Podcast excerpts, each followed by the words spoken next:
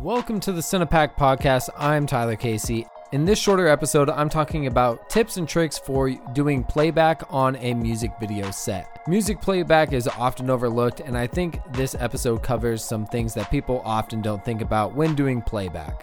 This is from my previous podcast, the Wolf Talk podcast. I left it up because it does have some value. So I hope you guys enjoy this episode. If you do, leave it a review on iTunes. Enjoy the episode.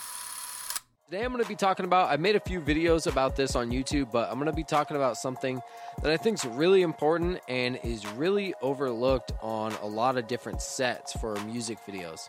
I've seen this overlooked on big budget sets, uh, and it's a big problem and it's really annoying as well. And I've seen it on a lot of smaller video shoots too, and this really just hinders the process of shooting music videos, and that is playback. So, this entire episode today, I'm going to be talking about playback. I'm going to talk about some tips and tricks for playback uh, for some cool music video effects like the slowing down effect. I'm going to kind of break that down and explain it. And then I'm also going to talk about like what kind of speakers you should use, how you should play it back, and tips and tricks for that. So, so basically, what playback is is you have a phone or an MP3 player device hooked up, and you go to play back the song for the artist, and they lip sync to the song, and yeah, then you record your take and then you stop recording. And then when you watch it back, it looks like they're performing the song. You sync it up in editing. That's how most music videos are filmed. So that's playback. You're going to play back the song for the artist. And if you're only doing a specific verse, you just do that verse. And yeah, so that's playback. Uh, it's a little bit trickier with bands. I'll get into that a little bit later. Um, you definitely need a lot bigger speakers because you have the drummer has to be able to hear to stay in rhythm with the rest of the band. So that's a little bit trickier. I'll talk about some tips and tricks on how to do that. But yeah, so playback is really important, especially for music videos, because if the one, if the artist can't hear the song, it's not going to be in sync. It's not going to be a good performance. It's going to look really bad on camera. Secondly, if your pay, if your playback's not playing back correctly, it's not going to sync up properly. So if it's skipping or if there's other some type of error, it's not going to work out good. Uh, another another important thing is you want to just make sure it's going to run smoothly. Your battery's not going to die, anything like that. And that's one of the biggest problems I've seen. I've seen all those problems on set, and it really ruins a whole performance take, especially when time is money and you're on set and you don't have that much time, or if the artist, you know, like there's all sorts of time restraints. I've seen it where we had to go to the next location and then we kept having playback issues. So, the most common way that people do playback is on a Bluetooth speaker. Uh, anything that I talk about today, I'm going to link everything. I'm going to type it out um, below whether that's the auxiliary cords I use, the MP3 player I use, all sorts of stuff like that. I'm going to put it in the kit. It's an affiliate link, so I get a small percentage. So that'd be hella cool if you guys purchase that. Uh, but yeah, I'm going to type it all out so you guys can read that. But yeah, so a Bluetooth speaker, anyone will work. Uh, they have all sorts of shapes and sizes of Bluetooth speakers. You guys might already have some of these. So that's what I, when I first started out, I didn't have one and I was borrowing my dad's and I accidentally dropped it um, pretty early on. It was like when Bluetooth speakers first started popping out, and they were like, I think it was like it was pretty. It was like 150, and I dropped it. It was it was fine. It took a beating, and then I've been getting those ones ever since. The JBL speakers, those are pretty solid. They just came out with the JBL Charge Four or five. I think I have the four right now, and I've had that one, and it got splashed by a wave on a shoot I did for D Dollar Sign, and it still works really good. Still sounds good. But those are pretty good for about like I don't know, like songs with not too many people and they're really portable and they have a lot of battery life, so they're pretty solid. They're Bluetooth. So when you do Bluetooth, you're probably going to connect it to your phone, which is fine. It's all right. So I'm going to get into that. the biggest problem with Bluetooth is if you get too far away from your speaker, it's going to cut out. And the problem with that is when you go back to edit later on, halfway through the song, you're going to see it's not in sync anymore. And then you're going to have to go back and you're going to have to see where it's synced up and all that. And if you're filming on a red, you're not going to have audio. So halfway through your performance, it's going to be out of sync and it's going to be horrible to sync up. So I would highly recommend either having a designated phone or a MP3 player of some sort. There's lots of problems that could go wrong when you use your phone. Your battery could die, Um, you could get calls. Um, your mom could call you. You could get text. So you have to put your phone on do not disturb mode. But that's kind of dangerous too. Like, what if like someone else was coming to set? And oftentimes, as uh, low budget directors, you're kind of doing everything by yourself. So you might have like a BTS guy pulling up and he's trying to figure out how to get to your locations. And often, when I was doing uh, music videos, I would want to film on my phone and get Snapchats or Instagram stories. And when you record those, they play back on the speaker and then it messes up the whole playback process. So if you're going to do that stuff, don't have playback. Don't use your phone. Either get an old phone that you have, some Android or something along those lines, or an old iPhone so you can play it back off your phone. I recently purchased a MP3 player. It's a SanDisk MP3 player. I had a cheaper one and it just did not work good.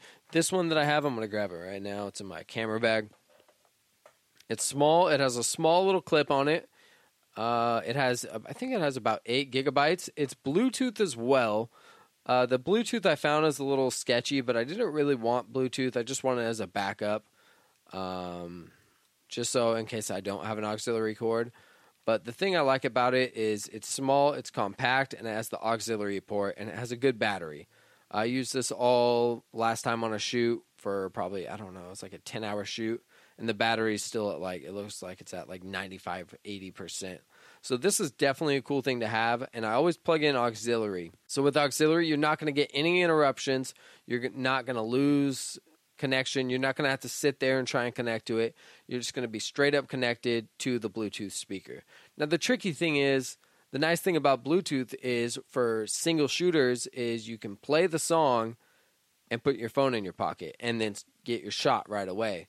With auxiliary cords, you're going to have to set the speaker down, you're going to have to play it and then leave them by each other, which isn't that bad, but for single shooters that can be a little bit tricky. I'm not saying Bluetooth is horrible. Definitely if you have an old phone, I would definitely consider using Bluetooth and doing it separately, but I would say try and stay off of your phone because I've seen nothing but trouble on sets. And the most annoying thing is when your song keeps getting interrupted. Like, let's say you do a take and then your mom calls you or someone calls you and the take gets ruined. And then it happens again. The artist is going to start to get mad because they're getting in the zone. They're trying to perform for you, they're trying to give it their best take. And the more you interrupt that process, the harder it's going to be for you. So definitely take that into consideration. The MP3 player has really came in clutch for me in a lot of times. So I definitely check that out. I'm going to link that one below. Another type of way you can play the audio is off a laptop. This is more for like a controlled studio setting. If you have a laptop, you can definitely play it off that. I've done that quite a few times. Just do it on iTunes or VLC player and you could just play the song. Or you could even play it maybe like right off in Premiere if you want to like mess around with it. Uh, another tip that I would say, I recently just did a video. I wrote a shot list out. Uh, I wrote all the shots that I needed for each scene, and I only wanted to do specific versions of the song for each scene. So on my shot list, I had shot or I had scene one, take A. So, so what I did is on my MP3 player, I typed for that. Spe- I went into Premiere, I cut the song for scene one, and then I would title it scene one A, or yeah, I just titled it one A, and then I put it on my MP3 player, and then I had one A, two B, three C, and then I had each take for each shot list. So this was really easy because when I moved on to the next scene, I looked at my shot list. I said, okay, we're on the lemonade stand scene. That's two B, and then we pulled it up, played the song, and it was the perfect moment. So, and I had all sorts of variations. I did all sorts of tricks with the playback, so I'm going to talk about those in a little bit. But those are definitely useful. I thought it was a really cool way to just stay organized and know this is really useful too. Let's say you have a really big feature and he doesn't have much time. You can just get straight to it and you can just play that. You could even cut it up too. So it plays the hook and then it has a little bit of space and then it cuts to the verse or however you want to do it. Or you could just play put the hook like three times in a row just so you could get as much coverage you don't have to replay it, and the artist can kind of just groove to it. So I definitely think that's a cool thing is chopping up, editing the song for efficiency. Um, the more efficient you can be, the more the artist is going to appreciate it, and the more coverage you can get. Coverage is really important, and sometimes that can mess you up. If you have shitty playback, you're not going to get good coverage. So So yeah, and then there's the bigger speakers. They have like the bigger boom boxes. I'll link a few of those uh, down below as well. Uh, they're nice when they have like the little briefcase roller on them because you can kind of roll them around. But yeah, any bigger speakers definitely better for bigger group scenes and just bigger productions. The louder your song is, uh, most artists like loud music. That's I think that's just a fact. So definitely, when you have louder music, they're going to be able to get more into it and get more excited. Especially with bands, you're going to need a really big speaker uh, because the drums are so loud. So some tips that you could do to make the drums not as loud is you can put like tape on the cymbals underneath. Just make sure you're not filming that. And then you could put like all sorts of pillows in the uh, the kick drum below. I'm not an expert on those. I've only done that like one or two times, but that's kind of what I've learned. Is yeah, you need a really loud speaker. Uh, sometimes we plugged into some of their PAs, so that was a lot louder. And yeah, so if you're at a location like if you're renting like a studio or if you're renting somewhere ask and see if they have any type of sound because it's probably they probably do and it's probably a way louder speaker than what you have.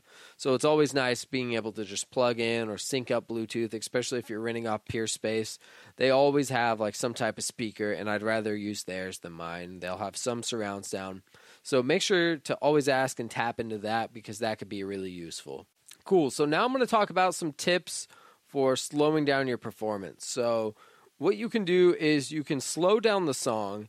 So it's a slower version of the song, and they do this in a lot of videos. Jakob Owens has done it with some futuristic videos. It's been done a lot in Eminem's videos and his early work. So what you do is you slow down the song by a certain percent. So let's say you slow down the song 50% and it's really slow.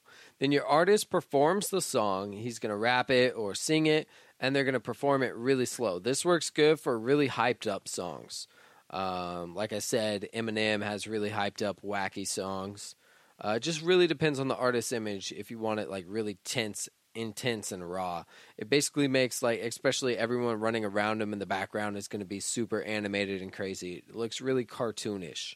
So you slow it down 50% and then you go to sync it back up and post with the original version and then you speed it you speed up your clip so to figure out how much to speed up your clip so you're filming in 23.976.